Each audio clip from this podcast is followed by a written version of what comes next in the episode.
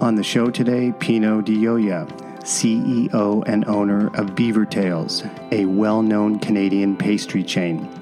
Pino is here today to share life lessons learned through business and the guiding principles he has put into action in his life that have helped to build his hugely successful company.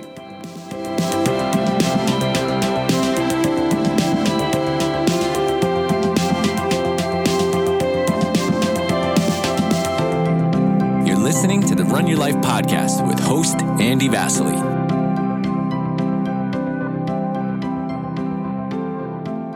A very warm welcome to you and a big thank you for listening to my Run Your Life podcast series. Today's conversation is with Pino Di Ioia. Pino is the CEO and owner of Beaver Tails, a one of a kind, very well known Canadian pastry chain. The chain started in 1978 but has spread widely throughout Canada and also has locations in six other countries around the world, including France, Mexico, and Japan. With over 170 franchises and more opening each month, Beaver Tails is a massive success story that has been built on the vision of Pino and his amazing team working behind the scenes for years. In this conversation, we'll unpack some of the success principles that Pino has put into action over the years to help Beaver Tails thrive as an organization. But more importantly, we'll take a dive into Pino's life to learn how he was able to develop his worldview from a young age and capitalize on early strengths that he possessed that truly helped to give him the mindset of a champion. And I do not use the phrase mindset of a champion lightly. To me, a champion is someone who has the ability to impact those around them in a way that brings out their absolute best. Whether it be a professional athlete or coach, a best selling author, or gold medalist in the Olympics, a champion mindset is not only about tapping into one's own unique strengths in order to perform at one's best it's also about how they give back to the world in a way that helps others thrive. Pino, to me, uh, definitely embodies all of the things that I just mentioned. As you will hear in this conversation, Pino, even at a young age, had a deeply entrepreneurial spirit, and you will hear specifics on how he was able to consistently engage with the world in a way that tapped into his natural abilities to be curious, creative, innovative, and resourceful. And it's these strengths that would later go on to help him build his hugely successful business. Pino's capacity to put people first and focus on developing strong relationships is firmly rooted in his belief in the importance of autonomy in the workplace. Pino encourages his employees in a way that not only helps them feel supported, but to also be able to contribute to the company's success based on the strengths and abilities that they bring to the organization. You'll learn specifics about Pino's philosophy as we dig deeper into this episode. I reached out to a good mutual friend of ours, Peter Ignazi, who happens to be one of the very best creative directors in Canada. And I asked Peter to say a few words about Pino because he's known him for quite a while. And this is what he had to say about Pino. And Peter says this I went to business school at McGill with Pino, but I really got to know him well when we were roommates on exchange in Milan. Pino had a capacity and a hunger just to do more than any of us. Every lesson was immediately applied in his mind to his business back home. Every walk down a street was an opportunity to get inspired by a business model. Every meal, a thought of how to bring this home and market it. He wouldn't just party, he'd host the party. Some days I'd go into town to check out a site and find out when I got back that he'd gone to Denmark for the day or something like that. There's simply no off switch with this guy, or pause, or slow mo. I'd like to thank Peter for taking the time to share his thoughts about Pino. Uh, it's really easy to see from Peter's words why Pino has been so successful in the work that he does. Pino's company, Beaver Tails, has been enjoyed by many, including former U.S. President Barack Obama, Canadian astronaut Chris Hadfield, and has even been featured as a question and answer on the famous game show Jeopardy, hosted by the late Alex Trebek. It was awesome to be able to sit down with Pino on Zoom to have this discussion. And it's my biggest hope that wherever you are in the world listening to this, that you find a gem or two that you can take away to apply in both your personal and professional life. So thanks for listening, and let's jump right into Pino talking about early days in his life. Um, grew up in uh, East End, Montreal, which is uh, where the Italian neighborhood is, and uh, uh not not the uh, the best. Uh, well, not a well-to-do neighborhood. Lots of working-class immigrants. My, my parents came from Italy with you know the proverbial nothing except what was on their back. They met in, in Montreal, and my dad did quite well for himself. He became a chartered accountant, which was kind of rare for for immigrants there, and built up quite a firm and I think, uh, well, not I think, I know inspired me and gave me the work ethic that I think I have.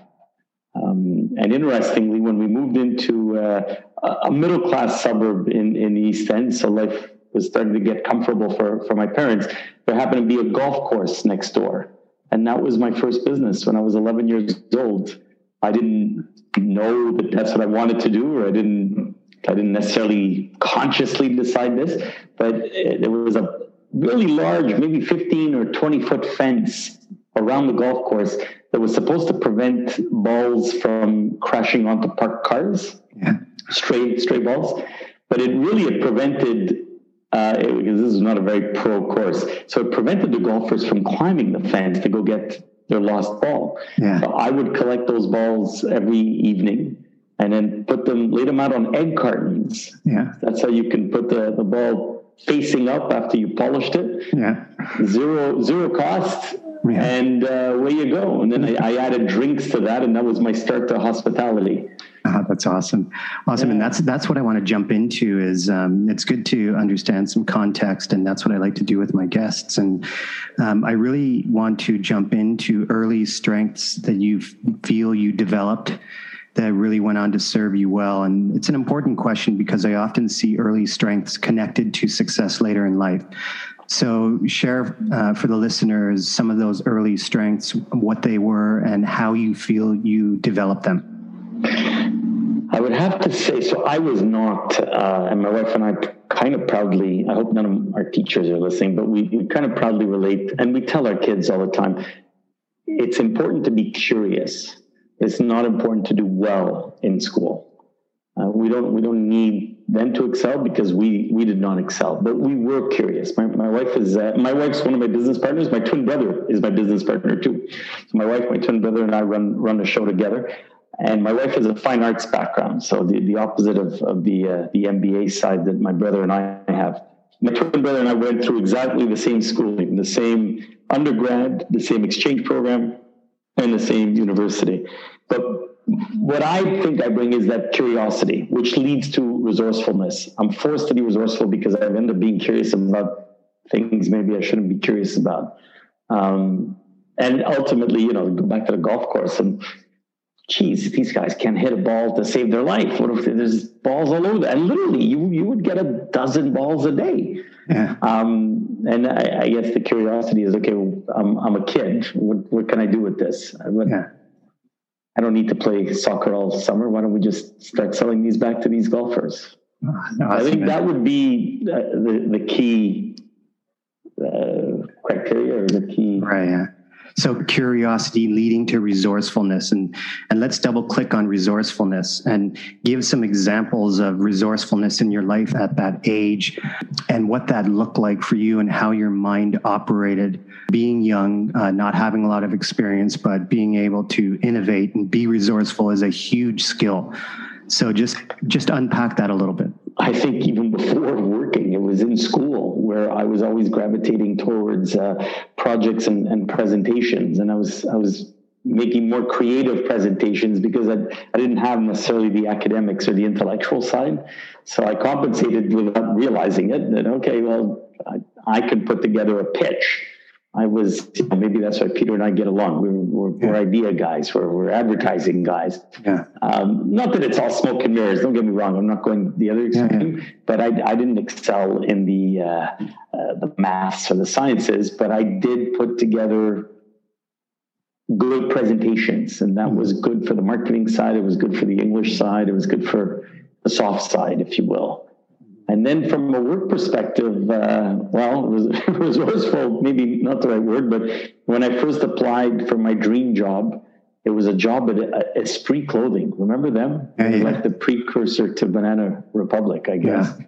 or J. Crew more. Yeah. And uh, that interview lasted all of three minutes. And they, thanks, you're not made for fashion, they said. Because uh, back then, I guess you can say whatever you wanted in an interview, but they were quite abrupt.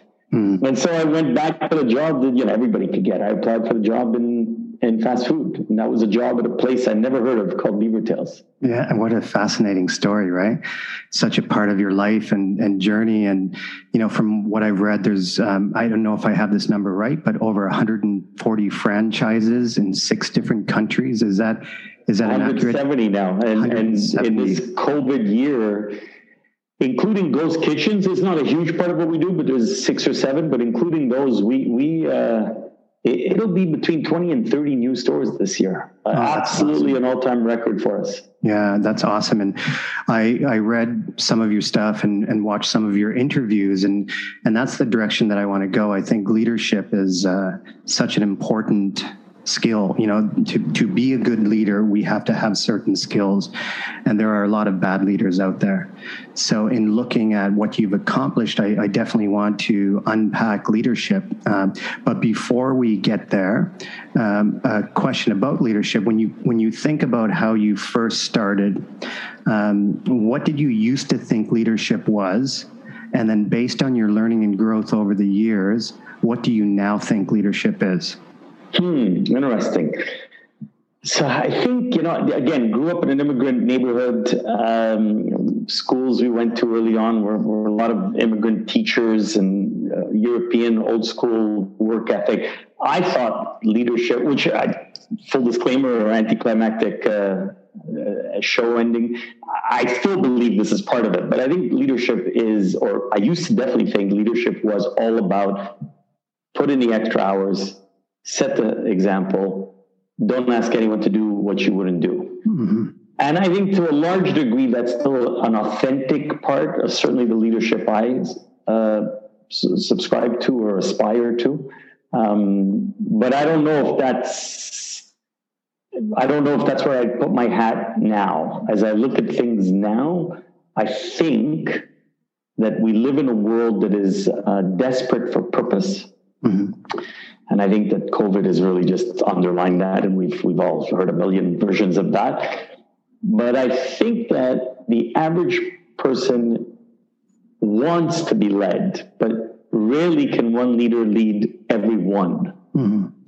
And so my view on it is that you might be a wonderful, positive, productive, delightful person who belongs somewhere so successful but you don't want what I have. You don't. You may not want to be in the food industry, or you may not want to franchise in the food industry. Whether you're talking about employees or or franchisees, you might fool yourself into thinking that. You might fool me into thinking that. We might all buy into that false narrative. But the reality is that what I can do as a leader is really be transparent. Mm-hmm. And authentic is a big cliche, so I won't use that. I'll use transparent and communicative. Mm-hmm. I'm really one of those you know, we're, we're going to overtalk it. I'm going to try and explain to you really where I'm coming from. Mm. And the hope is that I get your true buy in, but at a deep level. Mm. And at that point, so this is the anticlimactic part, at that point, I'm not leading you anymore. You're leading yourself. Mm-hmm. We really bought into the same vision. Uh, so in a way, maybe that's a shortcut or a, a cop out, but I, I don't want to lead people who don't want to be led. I want to lead people who are more motivated than me. I, I get a kick out of surrounding myself with, with supercharged people. I'd, I'd, much rather not be the smartest guy in the room. It, Yeah, well, you know, what you're saying does resonate with um, something I, I read or, or listened to in, in your interview. And um, to use your own words, you said everyone has something to contribute and ways that they shine. Let them figure it out. And you, you very clearly stated, I don't want to micromanage. Go do your thing, make mistakes, and learn. In fact, we have a quote up on our wall in the office make the right decision, make the wrong decision, just make a decision. So, failure is very much a part of the adventure.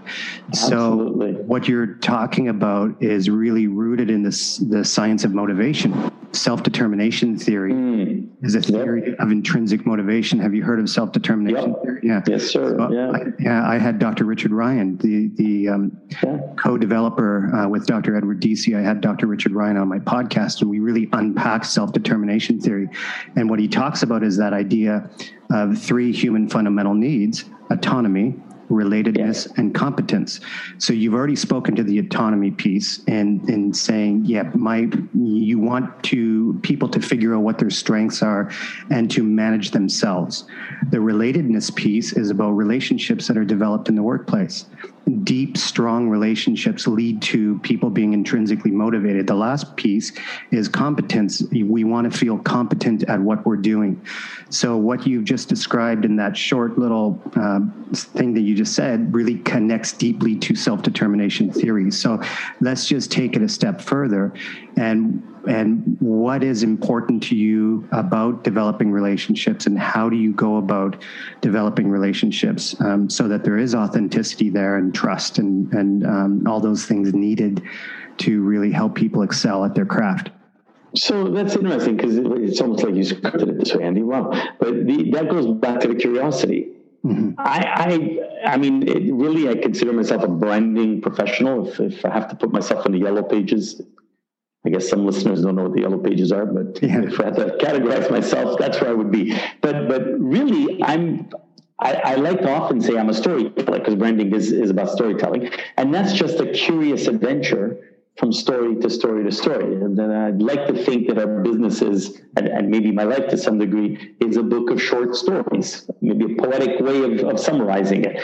But that curiosity leads you from, from leadership uh, equation, from leadership necessity to leadership opportunity. And, and at the end of the day, the curiosity makes me wonder how could this be better, more fun, more profitable, but usually better and fun ends up. I really believe, especially when you're doing impulsive products like ours, we're not inventing uh, the cure to COVID. Fortunately or unfortunately, I don't think we're qualified to do that. But but we're, we're, we're doing something purely impulsive. So if you end up having fun at what we do, invariably it gets you sales. It translates to sales and profits. Sure. And so I think when the right person finds themselves in the right place in our company, it's because they get swept up in that curiosity where it's like, hey, every day is a new adventure. We get to create something new. Mm-hmm. And the inverse is sadly also true, where, and, and I see it, you know, my, my eldest uh, child is 15 years old and you know, at the point where they start to ask themselves the teenage questions, and through COVID, that, that had a nice layer to it. And I see it with some of our younger staff, 20, 30 year olds.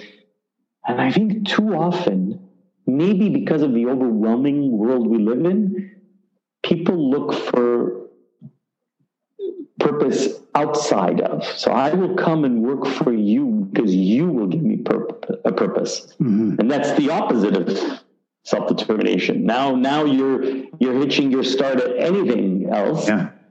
Invariably, that's not satisfying, yeah. and that's not self-fulfilling. Invariably, that'll come to some crash of some kind, mm-hmm. um, and and it shows fundamentally. I don't want to make this about curiosity, but it shows a lack of curiosity because yeah I'm not, I'm not curious about what turns me on. You tell me what turns me on. Yeah. And you know what you're saying is very true. And what, what I want to double click on is curiosity. And because it's such an important thing, you know, to be curious um, really opens up our minds to new, new learning. And then when we open our minds to new learning, um, we we turn potential ideas into greatness or we turn an idea into failure. It doesn't matter. But what you're talking about is the permission to be curious. Because as a leader, you can talk to, all day to your blue in the face and say that curiosity is a genuine value that you hold close to your heart. But if you're just talking shit and it's not true, people will see through you and yeah. say, well, that's not true because every time I'm curious and I pursue something, I get shot down. Yes. So just tell right. me tell me what I need to do then. Right. So how do you create the conditions uh, for people to be curious and to take a deep dive into curiosity in regards to the different roles within Beaver Tails? Interesting. So there, so I have another. This one's actually a neon sign that overlooks me on, on the side. I, I think the number one thing I would do is encourage you to embrace change. Uh, people are terribly resistant to change. I think that's just a, a, separate calamity. I'm sure you could do a whole series on. But in order to truly be curious, I think you have to be comfortable with failure. And I think you have to really embrace change. And maybe that's related or, or even the same. Because if you're embracing change, uh, there's a great book I read, and I'm sure you've you've come across it or read it. it I forget the author. It's um, psychologist father daughter duo, but what happy people know. Mm-hmm. And uh, the the short synopsis is uh, curiosity was in that book too, and they said ultimately they, they tracked. Uh, rich people who lost everything, poor people who won lottery, sports professionals who had terrible accidents and weren't able to, to be sports uh, professionals anymore. They check you every which way. And proverbially, the conclusion was if life gives you lemons, you, you got to make lemonade. But in order to figure out what to do with those lemons, you've got to you've got to be curious. Yeah. So it's not the hand that's dealt you; it's what you do with the hand that's dealt you.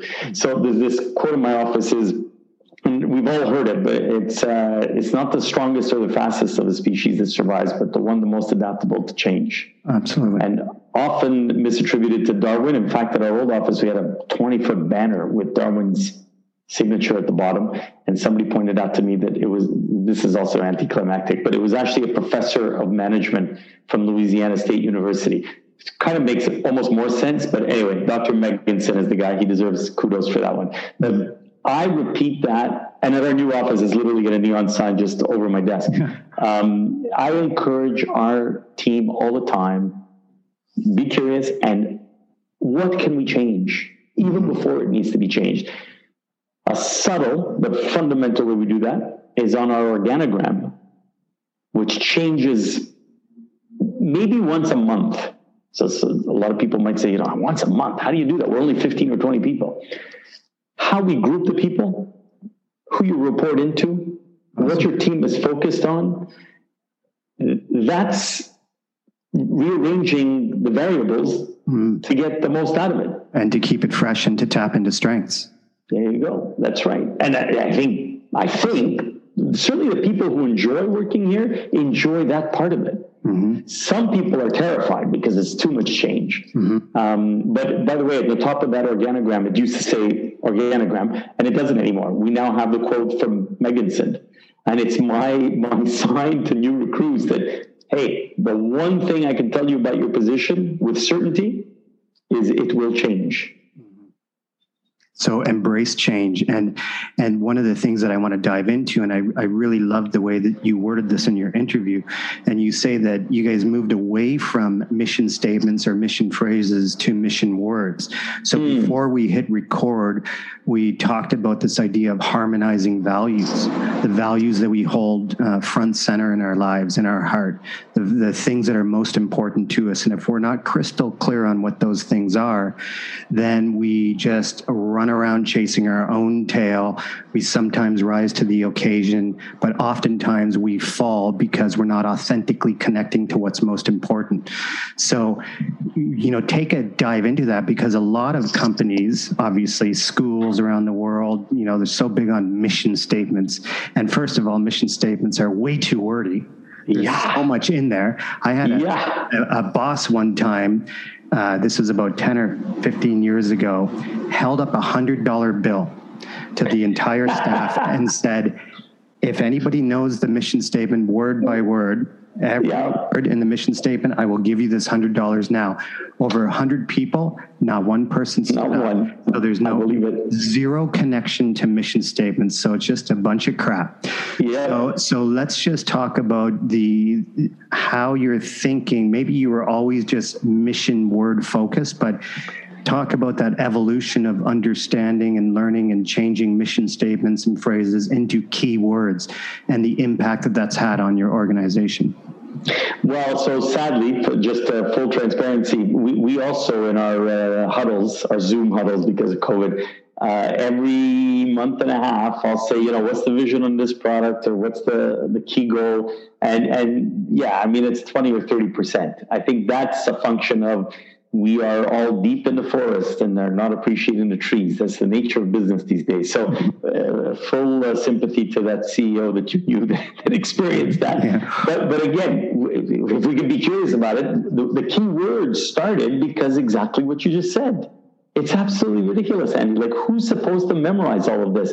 And then, worse, if we want to communicate authentically what we stand for to the clients, how are you possibly supposed to effortlessly and seamlessly instill those values to the clients? Hmm. And and for me, I look at successful companies for storytelling and and impulse products. I look at the Ben and Jerry's of the world that just created such an emotion.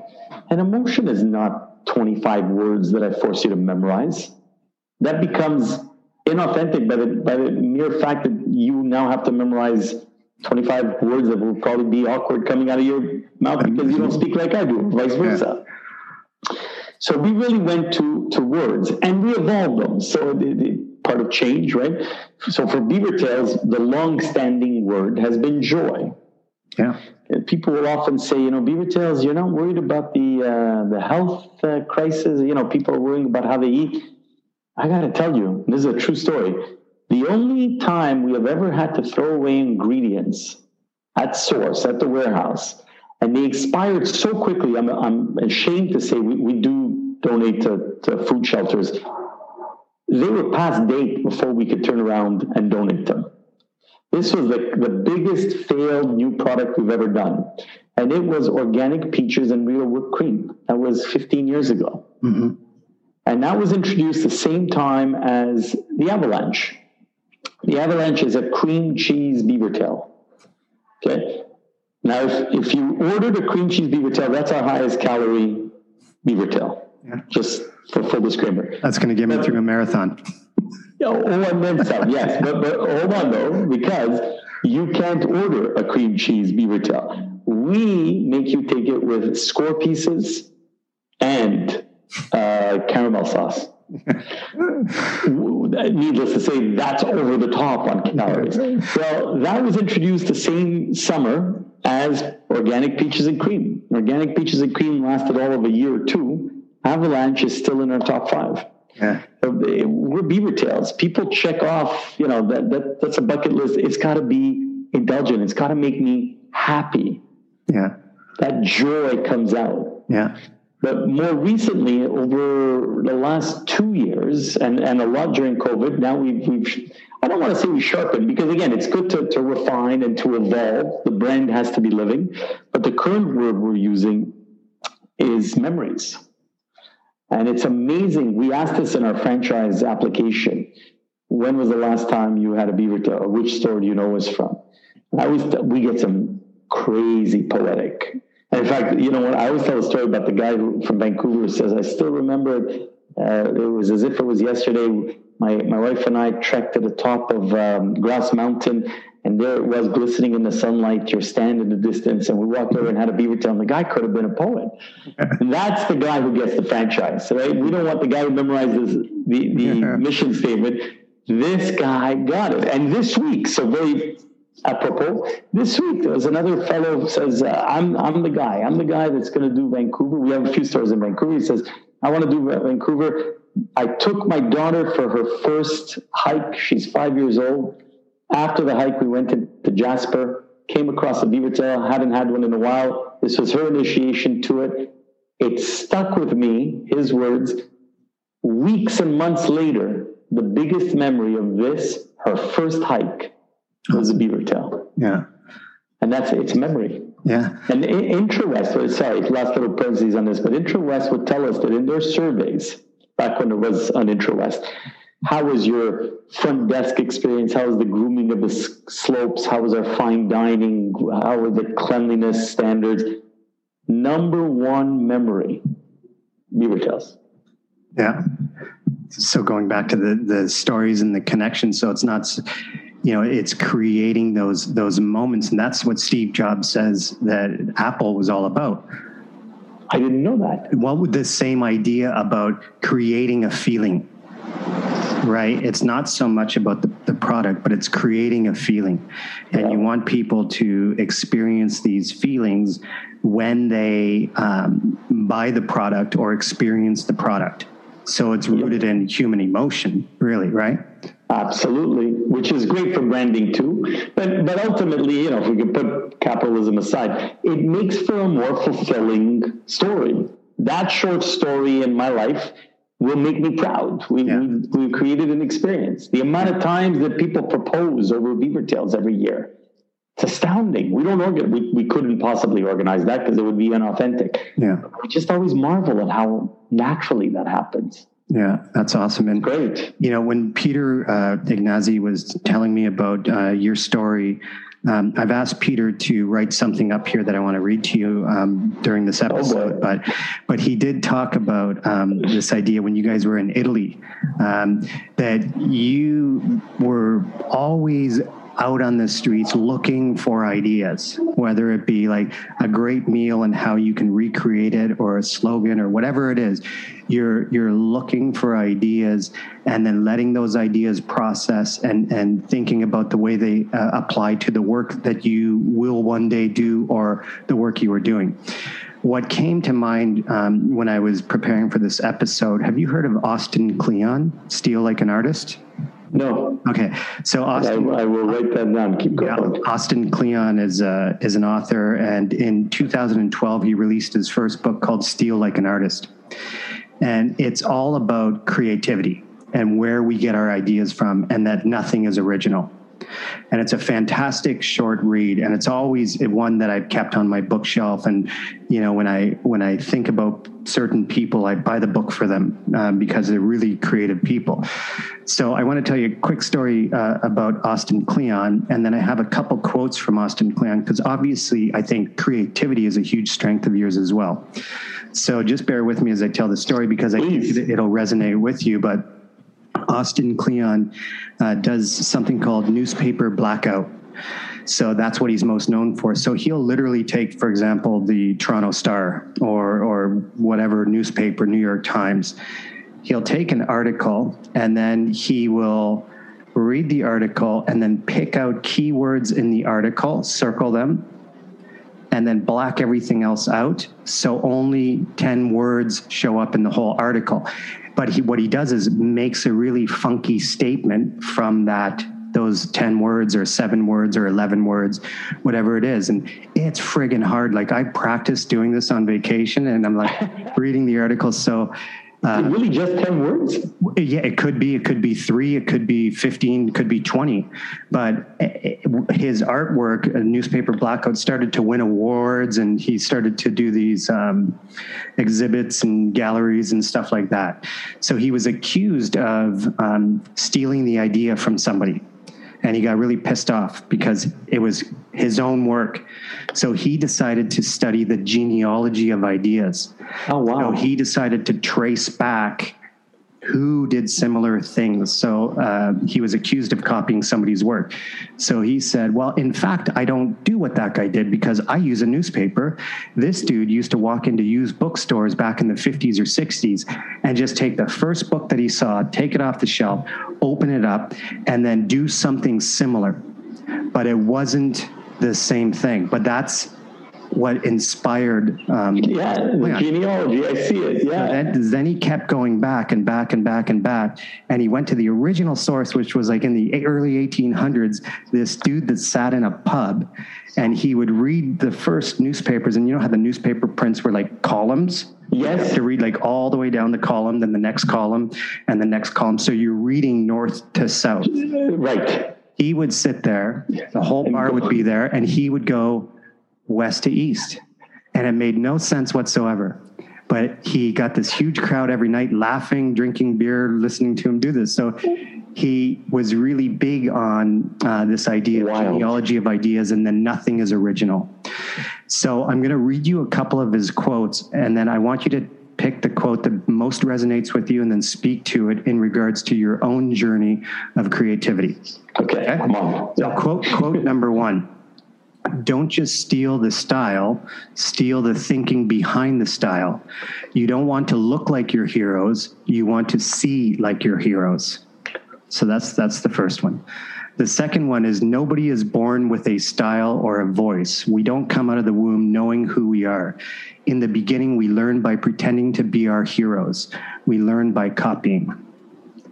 So, of those two, what resonates with you in your journey of creativity? And then double click on creativity and how you create the conditions to be um, creative in your own life and work.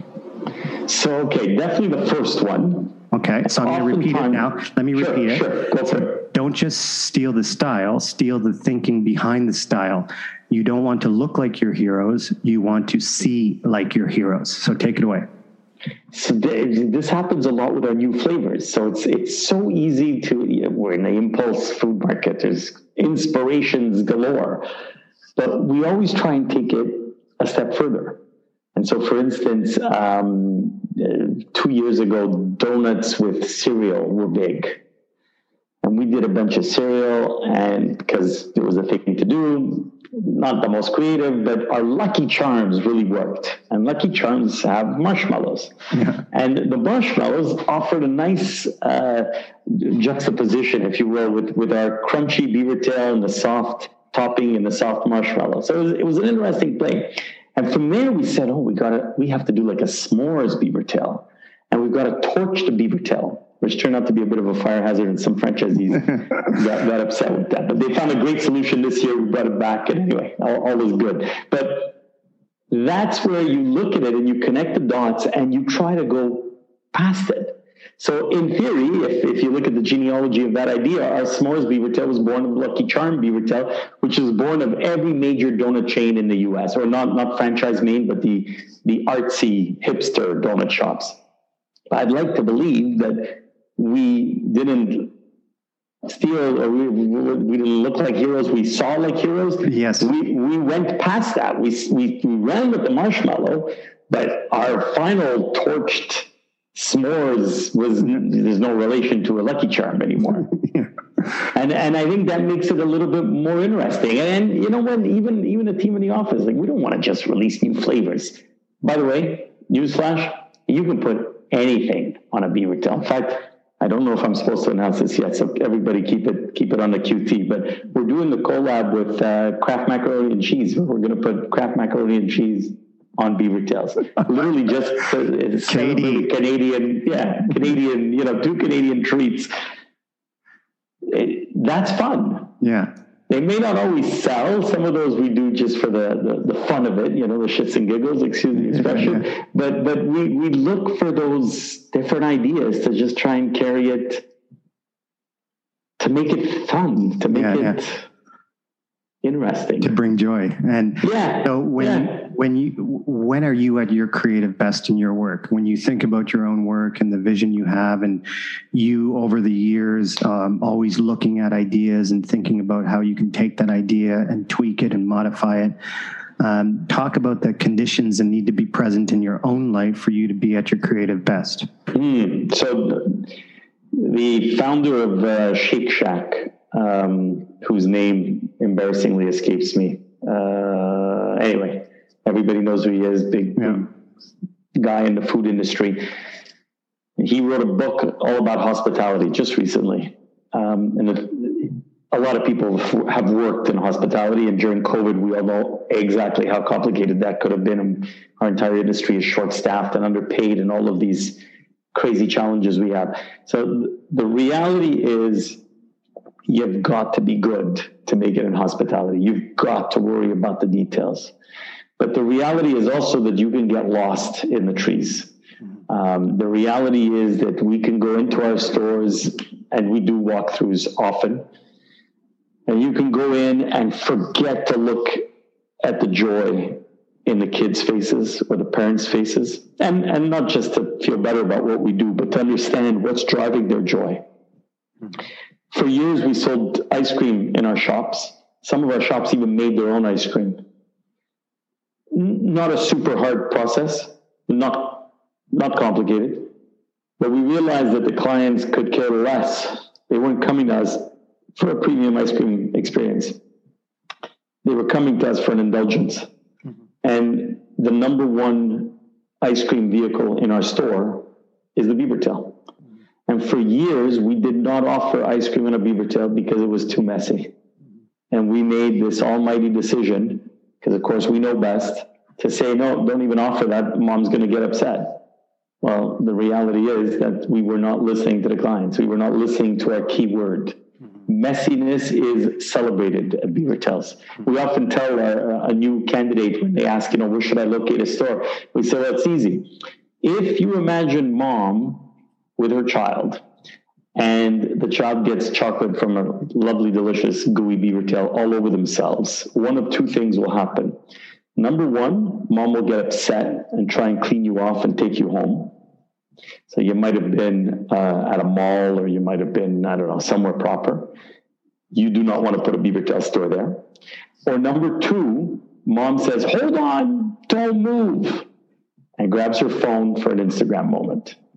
We want to be there. We want to have a store within 10 feet of that Instagram moment. Uh, and so now I forgot exactly where, where I was going with all of this. Hopefully some of it resonates. Con- conditions for creativity you know? Yes, thank you. So the reality is, I'm at my most creative when I am surrounded by people who are having as much fun as I am. And when we get into uh, rigid hospitality mode and we're short products and we're short employees and we've got to logistically get a, a, a shipment to Utah because the borders closed. And by the way, those three instances, last two weeks, those were true stories. Yeah. Um, that's where you're swept up in the day to day trees and you don't get to enjoy the forest. Whereas when I'm around people who are really enjoying it, and our staff, you know, we have the normal, well, maybe less than normal, but we have the turnover that our industry is known for. I embrace that. I think it's great. I always tell my employees at the office, well, I tell them at the store level too. My hope is that you become a graduate of our office as opposed to a former employee. Mm-hmm. A former employee just gives their notice and moves on to somewhere else. A graduate takes what we do and moves on to something greater. Mm-hmm. Um, I'm a big coffee guy, and Bruce Constantine, who was one of our employees early on, went on to McKinsey, so obviously you know knows knows a thing or two about business, and later ended up starting a company that he just sold called Espro, and they had a, a tamper for espresso, yeah. that had a loaded spring so that when you press down on your group head, it applied the perfect optimal pound per square inch pressure nice. for your tamping. Nice. Very nice, very impressive. Bruce was an alumni. Bruce yeah. went on to much bigger and greater things than we've ever aspired to. Good for him. That the time I had Bruce, he challenged me to do creative things because yeah. everybody was on top of their game. Yeah, so creating this environment, as you as you say, supporting curiosity, uh, but also creativity and and innovative thinking. And when you think of yourself as a leader now, like how do you hold yourself accountable to ensure that you stay motivated and that you lead with poise and clarity? And to what extent does critical self reflection play a part of uh, your learning when it comes to the way you lead? Well, humbly, I think the, the first rule there is uh, I'm, I'm never satisfied. And that maybe works well with my, my immigrant uh, background or my parents' immigrant background. I'm always uh, pushing myself. Uh, I take the kids to the stores on the weekend, and the kids, for context, are 10, 12, and 15. Mm-hmm. The 15 year old doesn't come as much anymore. He's had his share of beaver tails, but, but I take them and, and I ask them, what do you see? What do you think is right about that? What do you think is wrong about that? And sometimes, you know, I, I get invited to, to speak at McGill where Peter and I studied at the MBA program. And I tell my wife all the time, you know, the questions I get from those students are much more informative than any of the answers I give them. Hmm. Just looking at it with fresh eyes, whether it's it's a student getting an MBA or my, my 10 year old son, looking at it with those fresh eyes keeps me fresh. So that that that's how I hopefully stay humble, but hopefully also just stay sharp as a leader, questioning everything. The the change model, there's there's no surprise that it's in neon above my desk. I'm constantly looking at it. And I, I would say in a given week, Andy, I would say maybe half the decisions I make are, okay, we got to change this because it's not working. And the other half are, okay, we got to change this because it is working. So how do we, how do we keep that fresh? Um, and so that's, that's what I do to myself. It's constantly, and I don't know what you mentioned something before about the, the inspirations we look at Oftentimes, I get asked by, by young people in the industry, what newsletters do you read that could help you stay on top of the industry?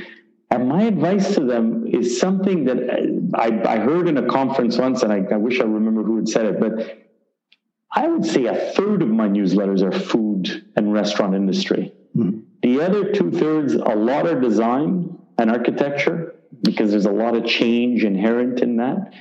And otherwise, it's all kinds of weird stuff because you never know where you're going to connect the dots. You've got to expose yourself to. If all I do is read the restaurant newsletters, I, I'm not seeing like a hero. I'm, I'm yeah. more likely to just. Uh, here's another expression we have in the office office uh, office often. It's evolution versus revolution. And mm-hmm. evolution is a slippery slope. It's easy to just say, okay, we're going to do a, a new f- flavor of beaver tail.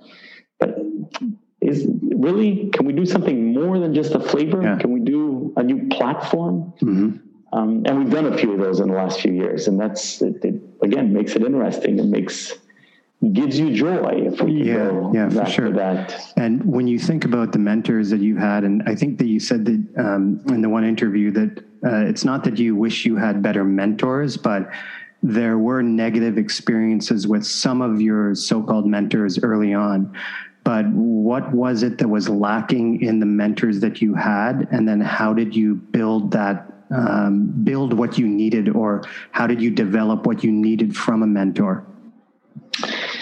And i think maybe that speaks to what i was saying before that you might have an admirable brilliant person and she may just not speak to what i'm doing now. She could be more valuable as a human than i'll ever be. But if it doesn't speak to what I'm doing now, then it, it, was it Marshall McLuhan, the, the, the, sender and the receiver? Where where does that go wrong? Is it yeah. is it that I'm not being mentored properly, or I'm, maybe I'm not menteeing properly? Yeah.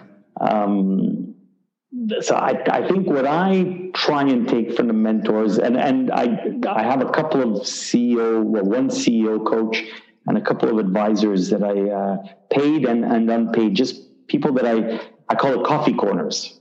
Again, big coffee guy. Sorry, don't don't sell much coffee at Beaver Tails, but I love my coffee. Yeah. Um, so go for a coffee corner. We just literally sit and, and, and we'll talk. But we might talk about the state of vaccination trends in North America.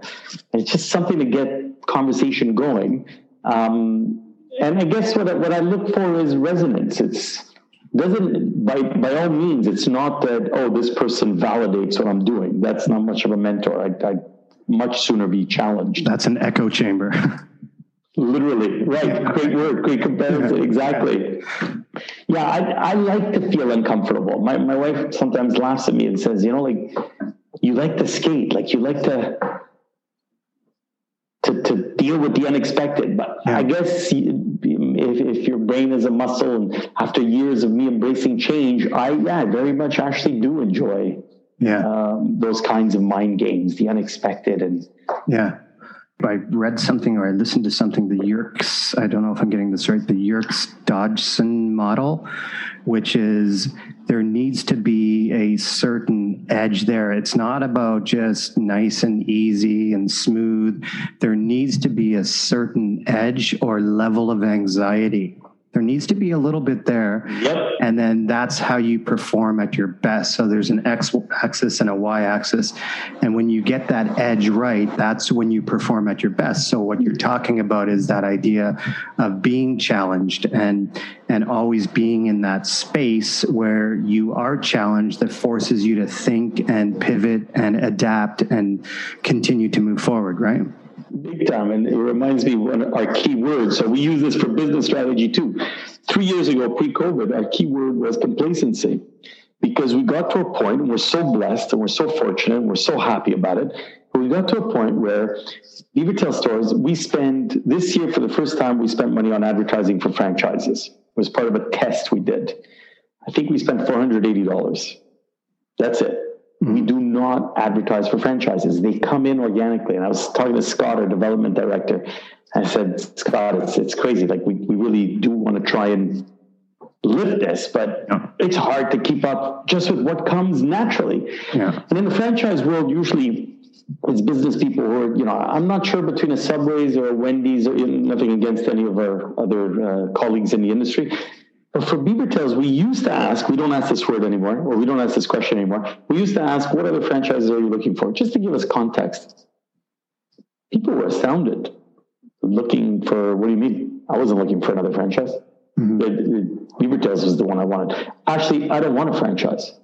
I just want to buy Beavertails. Mm-hmm well, we are a franchise. You realize that. Right? To them, it was like, no, I'm buying into the joy. You just happen yeah. to be a franchise, but I was never, I never signed up for franchising. Yeah. So the complacency model was, and this was meant for the, the team at head office, as well as uh, the folks, uh, our franchise partners. It got to a point where we're selling these stores really seamlessly and effortlessly. The lineups are effortless I remember reading at the conference that's the, the, complacency conference, we called it. I read a quote from one of our clients. This is a true quote. They said, um, I went to Canada's Wonderland and I waited an hour and 10 minutes for my beaver tail. And it was absolutely the most delightful part of my day. That beaver tail was delicious and it was worth every penny of it. Yeah. So, again, kind of magical. I think we have that framed in the office somewhere. Yeah. But now try having a conversation on a very pragmatic level with our franchise partners and say, okay, we've got to add labor to get these lines going faster. Yeah. Why? People are celebrating our lines. We should put selfie moments in our lines. it, it, skews everything to the point that you're now taking it for granted. Yeah. So yeah, that, that year complacency was the word, and it was like we we have to kill complacency. Yeah, yeah, for sure. And, and the time to kill it was before it became a problem. Like our, I remember telling my CEO coaches, Terry, our, our scores are through the roof. We're at four point seven, and he calmly would say to me, "Well, why isn't it four point eight? Yeah. yeah, yeah, Even when you wait, even when it's expensive, even when it's the calories, and if this is the best. Yeah, love this stuff. So this is something I asked Peter, and I was curious about in, in Peter's work, and, and I really like to ask this question. So as we segue towards the end of the podcast, some of the the leadership strategies to generate awesome conversation on teams. So I've spoken to so many leaders around the world, and many leaders have no formula for the way that they hold conversations. They just let them organically happen, informal. But then what that can lead to is the people with the loudest voice speaking the most. So if we don't bring certain protocols to the discussion, we don't bring equal voice, equal ideas, and really look at um, what's possible through the lens of equal uh, contribution. So as a leader, when you sit down with your teams, how do you structure conversations? Is it informal? And if it's informal and that works best, great or do you bring certain protocols to the discussions? And if so, what are those protocols? They, they, tend to be informal. For sure, we, we have a communicative, open style. It's an open office. Uh, we have the, the cafe section of the office is about a, a, third of the total office. And again, we're only 15 people, but I'll put our coffee equipment up against any Starbucks any day. We, it, it's allowed. We have a, a, literally a club quality sound system in the office. That's why I had to turn it off in my office for this talk. So it's it's very energetic, very vibrant. I would say the only protocol I bring is it is Socratic uh, questioning. Mm-hmm it stops me from talking, which I can easily do too much of. Um, and I'll try more often than not to say who is doing what you're talking about better than you, who is doing it better than us. Uh, you know, Ben and Jerry's is okay. Well, who's doing it better than them? And it's really just about the digging deeper to the deeper why, mm-hmm. yeah. um, and allowing me to shut up or yeah. forcing me to shut up. so, basing the the structure of the conversation around questions and questioning, questioning, and and specifically benchmarking and clear comparisons to who it, it, forces you to look up. Yeah, yeah. And too often, I think conversations can easily become, you know, what are we not doing well? And so and so is not carrying their weight, and it, it, it, degenerates. And yeah, yeah, not not as fun. Yeah, yeah, great. So, um, in in closing, I do want to ask you um, if you think about your life, you know, 10, 15 years down the road. Uh, whenever it is, you, you, may never retire. You may just continue to do this, hopefully, for uh, you know the next 30, 40 years, whatever. But um, if you were to reflect back on your life, what do you want your legacy to be? Hmm. Uh, not the most poetic way to phrase it, but if, if we could be the Canadian Ben and Jerry's, if we could be the love brand that people talk about at dinner parties, wow, that, that brand is just so fun. That is worth more than you know, I don't need to sell to Nestle for a hundred million dollars. I could no, don't sell it at all. That that is, in other words, if we could leave a memory, not just the yeah. product, but a memory. Well, it, it is. Is this true that um, Barack Obama, uh, the former president, had beaver tails? Absolutely, he yeah. did, and yeah. totally natural, and we didn't have anything to do with it. And That's awesome. The founder of our company, who's still involved in the company, did send out a few invites, as I'm sure you know. President Obama gets an invite or two but yeah, that's awesome. Well, and, and you know, my daughter might be more enthralled. Well, no, she she admires Barack Obama, but but uh, Shawn Mendes also talked about beaver tails uh, not oh, cool. three months ago.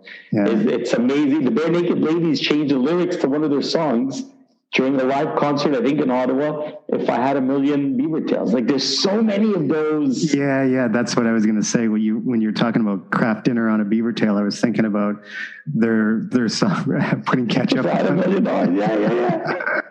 Maybe that's what spawned it. You see, yeah, genealogy you have an idea. Who knows where it came from? Yeah, I love it. Love it. Where can people, obviously, it's not hard. You just plug in Beaver Tails, but um, tell us um, social media links and. Uh, yep, all simplified. Beaver Tails Official, uh, Twitter. Actually, our team has really lots of fun with, with Twitter. Um, I'm, I'm less so, but uh, Instagram, Facebook, uh, beavertails.com gives you all those links and we're really uh, coast to coast from uh, Halifax, Prince Edward Island. We're working on a Newfoundland deal, but all the way to uh, the other end in Victoria, BC. And some and of the countries, and some of the countries, because there are people listening Mexico, to this from around the world. Mexico, yeah, you're right, right. Japan, Me- Mexico, Japan, France, uh, Egypt, maybe we're looking at uh, very seriously Dubai. Uh, we were in Dubai pre-COVID. I don't yeah. think that one's going to make it, sadly. Yeah. So, but France had a hard time through COVID too. Yeah, yeah. I think they'll make it. Awesome. Well, you know, you, you have such an incredible life's um, kind of body of work, and and um, it's evident from the conversation the passion that you have for what you do and what you believe in. And again, I, I like to go back to that mission word idea, and you know, something that your employees can hang their hat on, and and they know that this is what I'm going to align my thoughts, my words, my actions to, and you will find the right people when you're crystal clear on that. And that's what you make transparent. This is what we believe in. It might not be for you but and you figure yeah. it out quickly if it's not and it's okay if it's not for you. You move on you do your own thing right? and you know you know what andy? It might not be for you today or this yeah. year or it might be for two or three years. Yeah. But enjoy it. Just enjoy it embrace it while you have it. Awesome. Yeah. Great uh, chatting with you and um, so yeah thank you very much for your time Thank you. This was wonderful and yeah. painless. So I'm going to close off the show, and I hope I don't butcher your, your last name here, but we've already talked about that. And if I do, Have confidence, Andy. Go okay. So thank you very much, everybody, for listening to this episode with Pino Di Ioia. fantastic. Did I do it right? That. It was excellent. Great. Excellent. Uh, and uh, I hope you come back to listen to future episodes.